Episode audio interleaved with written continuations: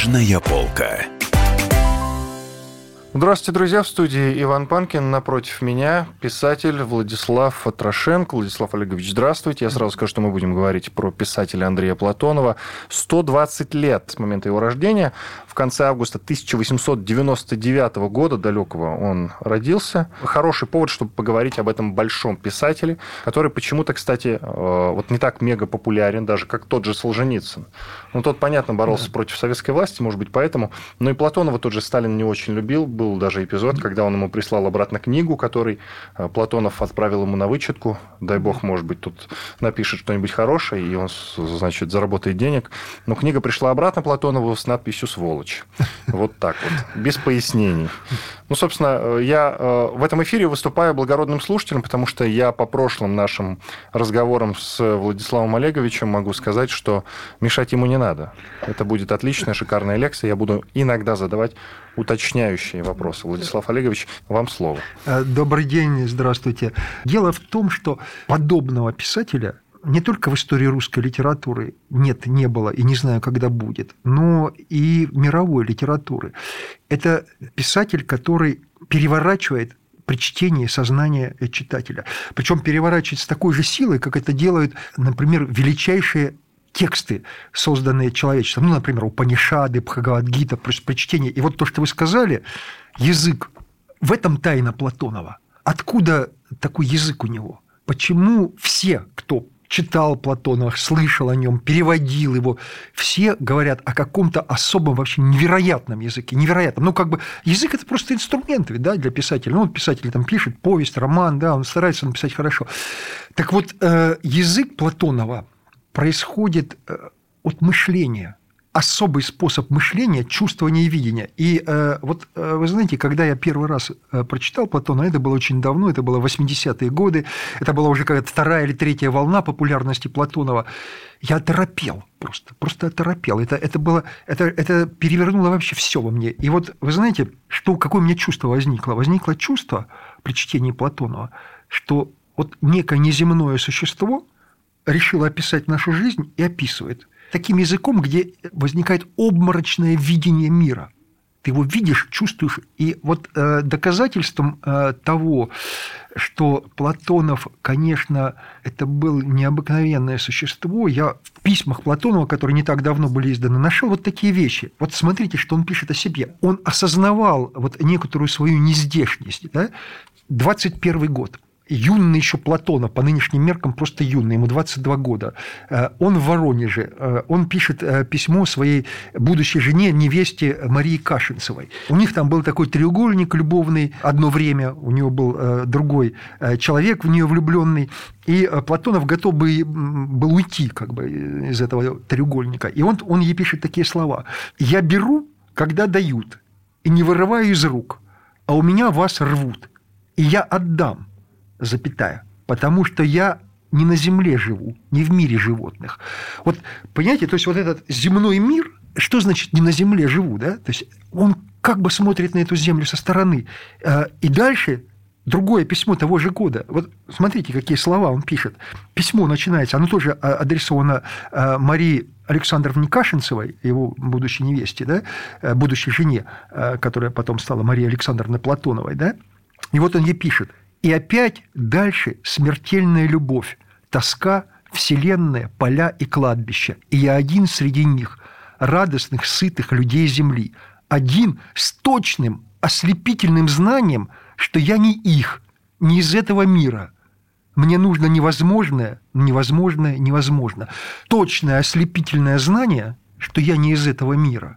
Вот э, оно присутствовало у Платона. Понимаете, дело в том, что многие воспринимают Платона как такой э, самородок, некий такой гений, родившийся, не осознававший. Он все осознавал. Он все осознавал, что с ним происходило, и почему он так писал, и почему у него был такой язык. Вот эта э, нездешность, она э, конечно, проявляется в, прежде всего, вот есть такие вещи, индикаторы. Вот как понять силу писателя? Да? А для меня всегда являлось таким индикатором то, как писатель описывает смерть. Ну, потрясающая э, повесть Толстого «Смерть Ивана Ильича», где вообще сосредоточен весь Толстой. Да? Вот он показывает вот это умирание изнутри, все эти муки, как это все происходит, э, как человек там, его страшит сначала эта смерть, как, потом как он с ней э, борется, как он с ней смиряется, как он потом просветляется. Это, это, целое, это целый мир. Э, и там, конечно, много человеческого вот в описании смерти. У Платонова у него, вот, э, знаете, так как описывает, э, как вообще это, причем э, во всех произведениях, это и «Сокровенный человек», это и Чевенгур, там, это и «Котлован», везде, где вы натыкаетесь у Платонова на описание смерти, это такое ощущение, что это описывает существо, для которого это не имеет никакого значения. Я процитирую из «Сокровенного человека». Описывает смерть помощника машиниста. В будке лежал мертвый помощник. Его бросило головой на штырь, и в расшившийся череп просунулась медь. Так он повис и умер, поливая кровью мазут на полу. Помощник стоял на коленях, разбросав синие беспомощные руки и с пришпиленным к штырю головой. И как он, дурак, нарвался на штырь, и как раз ведь в теме, в самый материнский родник хватило, обнаружил события Пухов.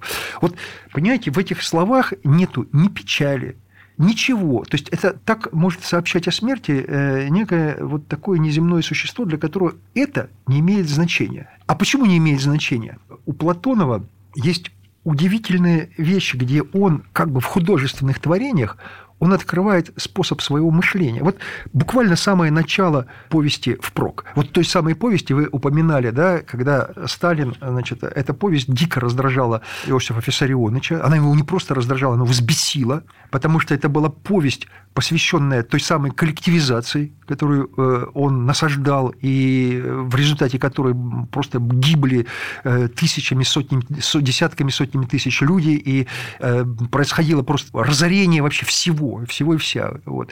Конечно, все поддерживали, все. И, и только один Платонов пишет вот такую повесть. Повесть впрок, где показан весь ужас, абсурд и вообще и страшные последствия всего того, что это происходит. И там главный персонаж, он очень интересно, он начинает как бы от третьего лица, а потом этот персонаж, э, он сразу заявляет, что я его глазами буду смотреть, это как бы я не хочу э, от третьего лица писать, это как бы мое я, которое он заимствует его глаза, чтобы его глазами смотреть. Но это фактически я Платонова, потому что Платонов тоже, может быть, не все это знают, это был технический человек. Он закончил электротехническое отделение железнодорожного училища. Он был э, помощником машиниста на паровозе, и это человек, который очень много просто работал на земле. Он был э, э, губернским мелиоратором, э, электриком. Он занимался, собственно говоря, строительством социализма как специалист. И он все это видел, он знал все, что происходит на земле. В этой повести «Прок» он так описывает своего героя, прям буквально в первом абзаце. Он пишет, он не имел чудовищного в смысле размеров и силы сердца и резкого глубокого разума, способного прорывать колеблющуюся пленку явлений, чтобы овладеть их сущностью. Вот язык Платонова, он, собственно, прорывает вот эту колеблющуюся пленку явлений, чтобы овладеть их сутью. Удивительная вещь. Э, в феврале 1927 года с Платоновым происходит совершенно мистическая вещь. Причем э, я сразу оговорюсь и скажу, чтобы понимали, что Платон был человеком чуждым всякой мистики. Э, это был э, человек технического ума. И вот в 27 году, как раз в то время, он был губернским мелиоратором Тамбовской губернии и занимался вполне таким земным делом. Жена его, та самая Мария Александровна, которую я упоминал, Кашинцева, она находилась в это время в Москве, и Платонов ей пишет письмо. И в этом письме он описывает нечто невероятное. 15 февраля 27 года. Два дня назад я пережил большой ужас. Проснувшись ночью, у меня неудобная жесткая кровать. Ночь слабо светилась поздней луной. Я увидел за столом у печки, где обычно сижу я, самого себя. Это не ужас, Маша, а нечто более серьезное. Лежа в постели, я увидел, как за столом сидел тот же я, и, полуулыбаясь, быстро писал. Причем то я, которое писала, ни разу не подняло головы, и я не увидел у него своих глаз. Когда я хотел вскочить или крикнуть, то ничего во мне не послушалось. Я перевел глаза в окно, но увидел там обычное смутное ночное небо. Глянув на прежнее место, я себя там не заметил. До сих пор я не могу отделаться от этого видения, и жуткое предчувствие не оставляет меня. Есть много поразительного на свете, но это больше всякого чуда. То есть, вот вы понимаете, что с ним происходит? Он видит самого себя пишущего. Я э, в связи с этим, э, знаете, что когда я прочитал это все, я, я, я долго не мог это осмыслить, э, а потом я это сопоставил с то, что говорит о языке такой знаменитый э, немецкий философ Хайдеггер.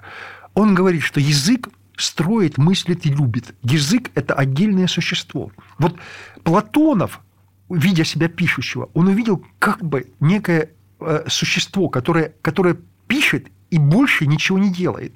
Э, и э, он увидел себя со стороны. Это, конечно, понятно, что это э, из ряда вон выходящее явление. Объяснений там каких-то научных или физических, медицинских этому вообще нету. Да? И сам Платонов это пишет как чудо. Пока прервемся на рекламу небольшую. В студии Иван Панкин и Владислав Атрошенко, известный писатель.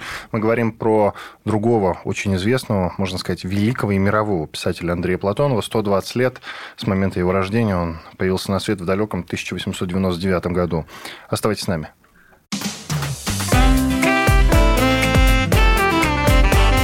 Книжная полка. Мы вместе дожили до понедельника. Вовремя рассказали тебе о главном во вторник, среду и четверг. А теперь встречай пятницу! На радио «Комсомольская правда» новая программа. Каждую пятницу в 8.00 Сергей Мардан и Надана Фридриксон. Три часа самого острого эфира. Мардан и Надана.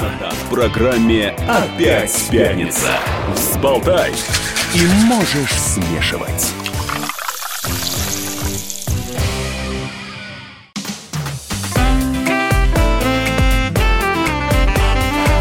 Книжная полка. В студии радио «Комсомольская правда» по-прежнему Иван Панкин, напротив меня известный российский писатель Владислав Атрошенко, а мы говорим про великого русского писателя Андрея Платонова «120 лет». Э, с момента его рождения. Он появился на свет, я напомню, в, августе, в конце августа 1899 года. Как раз великий, действительно великий писатель Андрей Платонов. Вот э, Владислав Олегович очень интересные вещи, во-первых, э, цитирует из его произведений, мне очень нравится. Они показывают богатство вот, языка Платонова, а мы как раз вот о тайне языка Платонова и говорим. В общем-то, поэтому я напомню нашим слушателям, что я Владиславу Олеговичу сейчас не мешаю, в общем-то, потому что он прекрасно рассказывает и без меня, и поэтому мои вопросы, может быть, я в конце эфира буду потихоньку задавать. Вы продолжайте, пожалуйста. Э, Платонов э, для меня – это вот такой воплощенный писательский дух, который ничего на этом свете – не, не видит важнее, чем мыслить, думать, чувствовать и фиксировать это в самых точных словах, которые разрывают вот эту пленку явлений, как мы сказали. И э, вы знаете, э, другой был поразительный случай в его, это тоже все имеет отношение к языку, к писательству.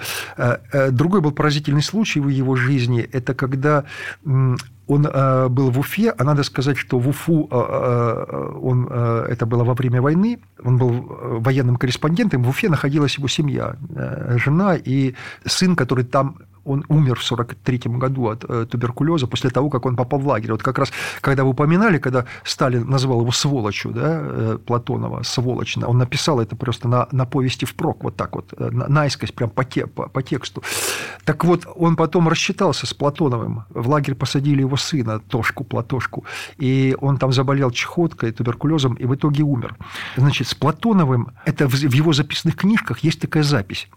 Э, а записные книжки, надо сказать, Платонова, это, э, это нечто вообще невероятное. То, что там э, есть такие вещи, которые никакие научные комментаторы даже прокомментировать не могут. И, например, вот эта вещь, которую я сейчас процитирую, значит, это коротенькая запись. Вот надо в нее только вдуматься. Запись посвящена щенку. Щенок Филька в Уфе – один без имущества лежит на полу, на холоде. Все, что можно сделать в таком состоянии, весь инструмент должен заключаться лишь в собственном живом туловище, ни бумаги, ни пера. То есть Вот понимаете, если тут просто смотреть на это обыденным сознанием, то на каждом шагу возникают вопросы. Что значит, щенок – это состояние? Вот в каком смысле состояние? То есть, вот как, э, знаете, как индийская Упанишады учат, что татва маси, все живущее – это ты что э, есть только некий дух атман, который пребывает в разных состояниях, в состоянии животного. То есть щенок – это состояние. Потом, значит, о чем э, думает Платонов, глядя на это щенка? Это я все говорю к тому, чтобы вы понимали, э, чтобы вот понять, насколько это было странное, необычное мышление, которое порождало этот странный, необычный язык. Он смотрит на этого щенка и говорит, а что можно сделать в таком состоянии? Весь инструмент должен заключаться лишь в собственном жемантуловиче, ни бумаги, ни пера. То есть он думает о писательских инструментах. То есть щенок как бы должен писать что-то как и он, писатель Платонов, то есть вот он находится в удобном теле для того, чтобы писать. Вот, у него он может взять перо, бумагу и писать, а у щенка нету ни бумаги, ни пера. Понимаете, о чем думает русский писатель, глядя на щенка? Вот это. Это, это потрясающе, это невероятно. Это, это означает, что Платонов – воспринимает всю Вселенную совсем иначе. Понимаете, чем это вообще нормальное сознание. Это, это я даже не знаю, как это назвать. Это сознание, э, которое свойственно там, э, ну, самым э, высоко, как говоря современным языком, самым высоко продвинутым до самых небес, не знаю, адептам восточных там философий, практик и так далее. Да откуда это все Платону? Откуда, например, вот такая запись тоже в его записной книжке? Люди и животные – одни существа – Среди животных есть морально даже более высокие существа, чем люди. Не лестница эволюции, а смешение живых существ, общий конгломерат. Вот эти вот слова, они спокойно могут войти там в любую из Упанишат, например. Да? Э, или там в его же э, произведениях там встречаются такие вещи, когда ты понимаешь, что человек должен был бы или овладеть всей мировой философией, да? Ну, известно, Платонов читал, он, он хорошо знал Бергсона, да?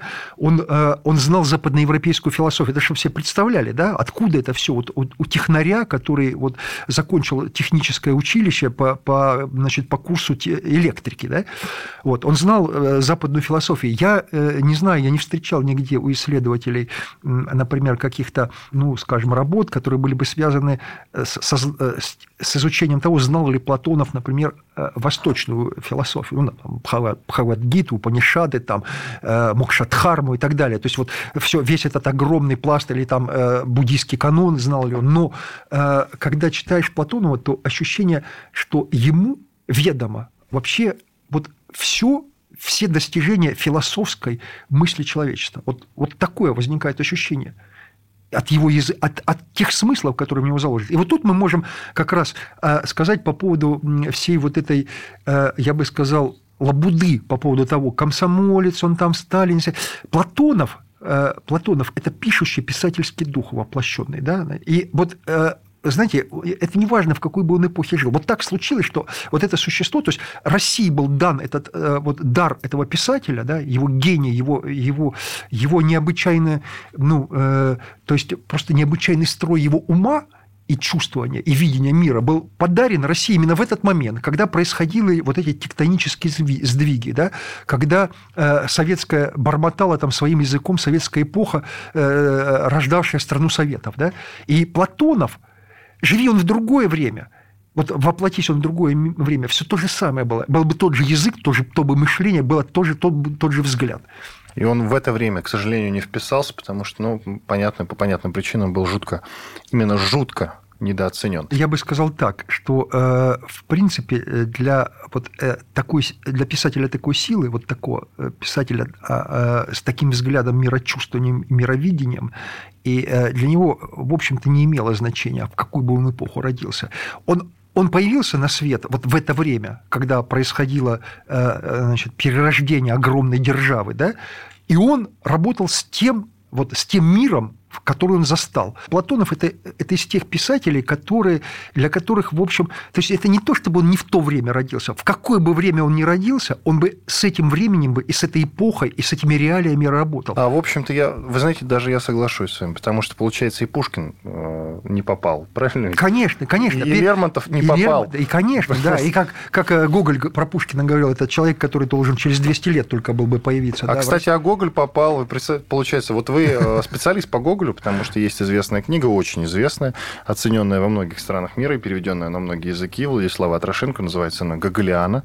И я вам рекомендую хотя бы электронную версию найти в сети и почитать. Она очень интересна. А Гоголь, получается, попал. Как удивительно, да? Ну, интересно. Ну, да, бывают такие счастливые случаи. Мне кажется, вот вы правы в этом смысле, что как-то Гоголь очень органично смотрелся в своем времени. Но дело вот... Но и он тоже был несчастлив, как и все вот эти люди. Как и Платонов, как и Пушкин, как и Лермонтов. Кстати, вы, вы так интуитивно, в общем, удивительную вещь, об этом мало кто знает. Есть письмо Горького, адресованное Платонову, а Платонов, надо сказать, обращался к Горькому, когда, когда э, вот над ним сгустились тучи за эту его заповесть прок, и когда, понимаете, когда его начали обвинять в контрреволюционности, так сказать, что, значит, подкулачная литература и т.д. и т.п., он как человек, тут, тут надо разделять, да, как человек, он протестовал против этого, говорил, нет, какой же, я же за революцию, да, но э, это разные вещи, да, вот Платонов миллиоратор, человек, Платонов в письмах к своей жене, вот, Горький все прекрасно понимал, и говорил, что вас никогда, вот, вот такие, э, то есть, когда он попытался помочь с публикациями, он говорит, это не публикуют. И надо сказать, что главные вещи Платона, они действительно при жизни не были опубликованы, ни, ни Чевенгур, ни... Э, значит, Котлован. Ни Котлован, они, это, это его фундаментальные вещи. Горький ему сказал, знаете, э, вам попробуйте писать э, комедии. У вас есть много гоголевского в вашем таланте. Кажется, я начал понимать, почему тогда вы так заинтересовались.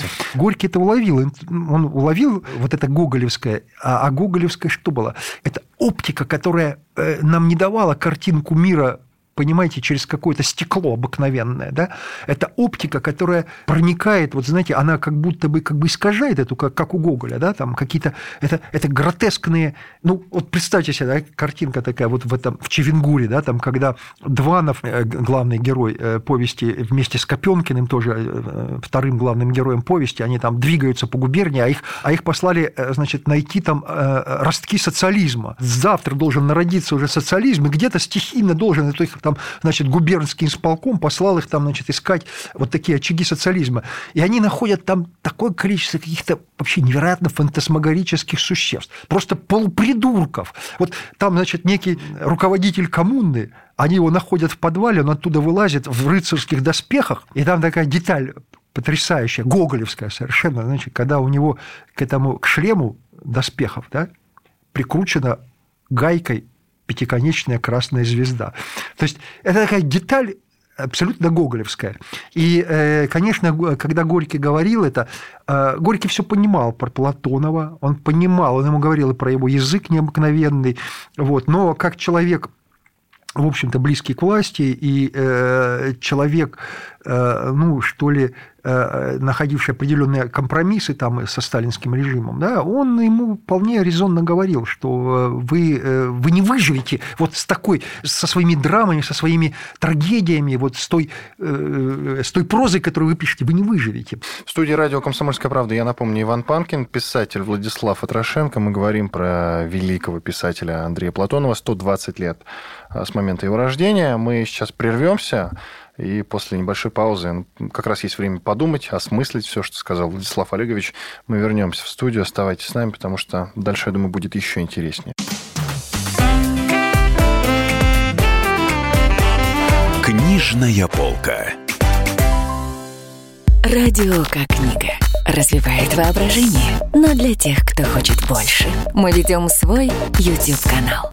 Радио «Комсомольская правда». Надо и сто раз услышать, и один раз увидеть.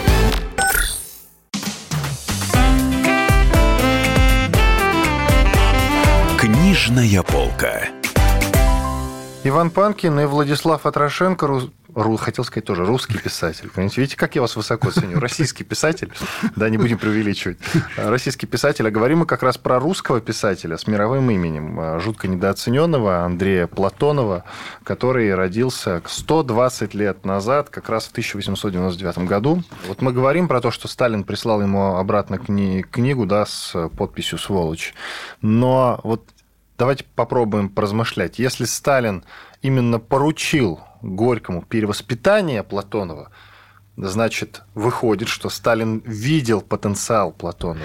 Вы знаете, даже больше того, э, когда, значит, э, ну, Платонов уже э, как бы выскользнул из-под опалы, а его, ну, в общем-то, выручали большие такие писатели, которые были обласканы властью, ну, Горький, Шолохов. Твардовский, наверное. Да, да, да. То есть его, его, его, конечно, ну, говоря таким простым жаргонным языком, просто отмазывали как могли, потому что его бы могли, конечно, расстрелять Платонова, да, после таких, знаете, когда там, когда Сталин, когда Сталин говорит, как, как могли головотяпы пропустить, там, значит, коммунисты головотяпы пропустили эту повесть впрок, или усомнившийся Макар, его вещь, да, вот, и э, когда Сталин говорил, надо наказать и головотяпов, и автор. А что означало в те времена, когда Сталин открытым текстом говорит, надо наказать?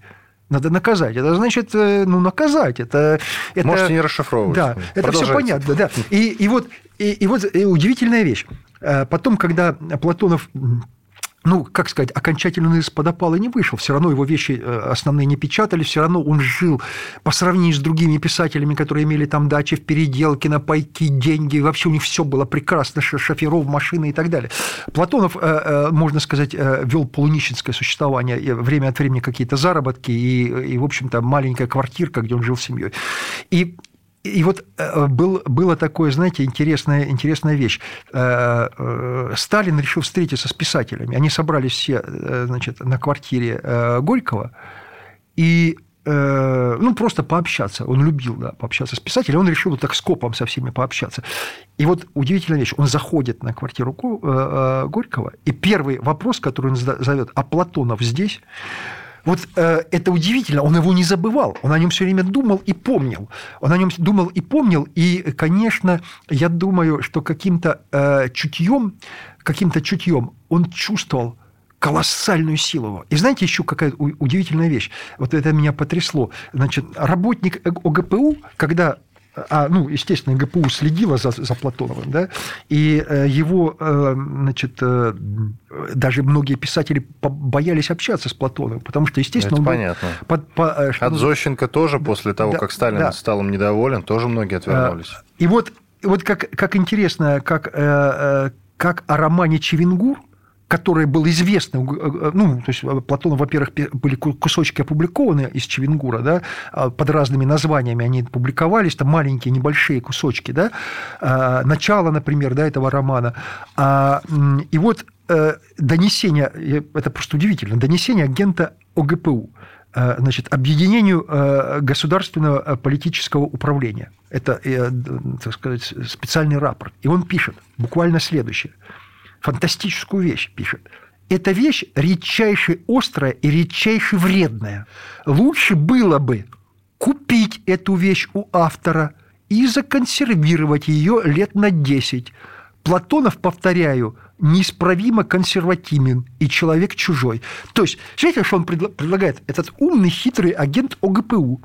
Он предлагает э, э, такую э, фантастическую штуку.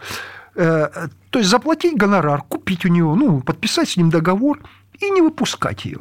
Вот так вот убить понимаете, писателя. Ну, ну хотя бы так, потому хотя что Платонов-то вообще в нищенское существование вел а, но, но вы понимаете, какая инквизиция утонченная, да? Купить у писателя его вещь и не выпускать. И, конечно, Сталин силу, то есть получает такие доносы агентов ОГПУ, и читая Платонова, он, э, он понимал э, его силу, хотя он, э, значит, я, значит, он говорил, что это какой-то тарабарский язык, но за этим тарабарским, понимаете, Платонов, он настолько сила его прозы такова, что даже если ты будешь пытаться это отторгать, не воспринимать, а она все равно проломит любые стены восприятия. Вот она проломит. Это, это э, ничего подобного. Э, вообще вот в текстуальном плане э, я, я не знаю ничего другого на русском языке, что могло бы вообще проломить любые бетонные стены и вторгнуться и перевернуть сознание человека, чем проза Платонова. И поэтому Сталин, конечно, вот вы сказали про это, и, собственно говоря, говоря наверное, позиция Сталина в чем-то совпадала с этим агентом УГПУ, да? Э, то есть держать Платонова под колпаком. Но как вот интересно получилось, да? Платонова не расстреляли, его не посадили.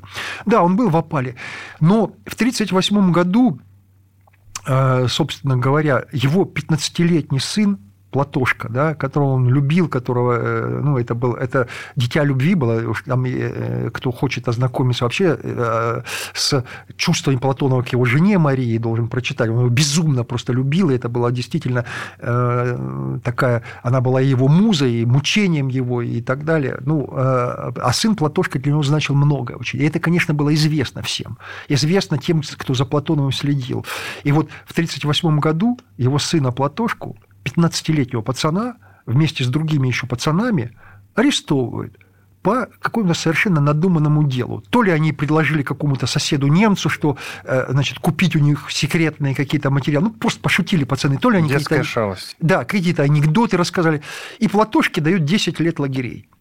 10 лет лагерей. И, и вот это, я думаю, э, как бы советская власть, сталинский режим, э, они как бы сполна рассчитали с Платоновым, потому что э, больнее, чем вот, вот это не было. То есть Платонов был настолько сильный человек, это знали все.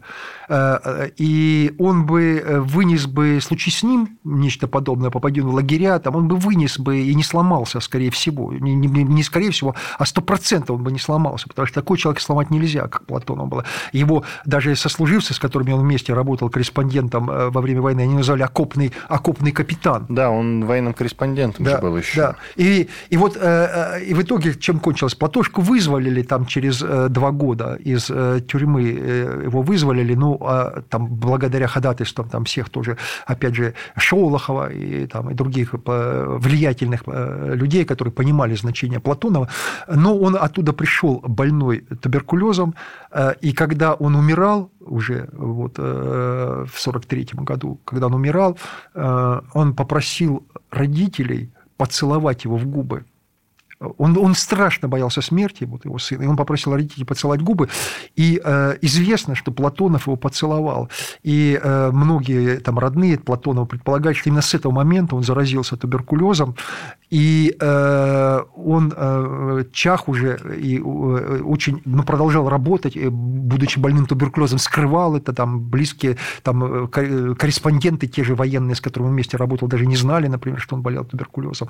Вот. Он продолжал работать, и он в итоге сам умер от туберкулеза. Но Э, что все-таки мы должны сказать, что, конечно, писательская судьба Платонова, она не похожа ни на какие судьбы.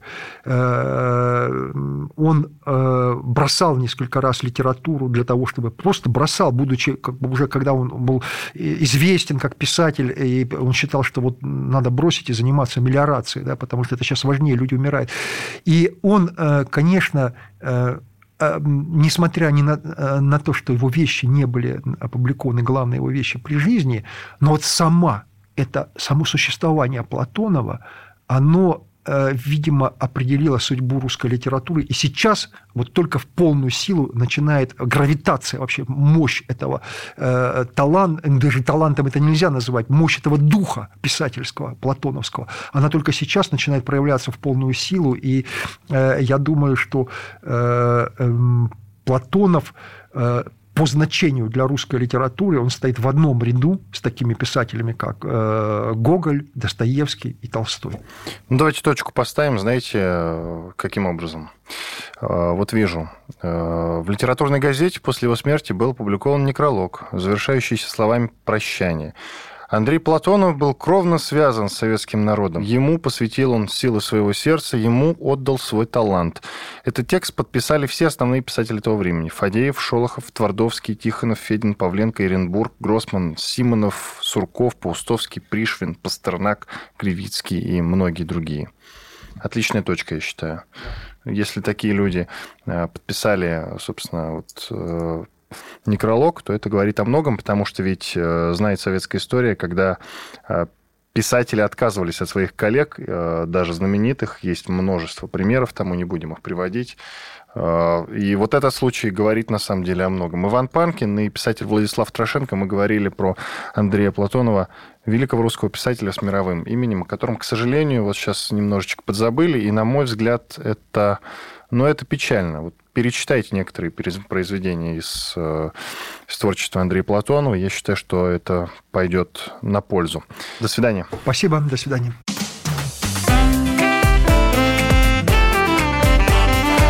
Книжная полка. Новое время диктует новые правила. Ты не позволяешь себе подолгу быть привязанным к одному месту. Ты думаешь об удобстве, скорости и доступности информации. Именно поэтому мы сделали совершенно новую версию мобильного приложения «Радио Комсомольская правда».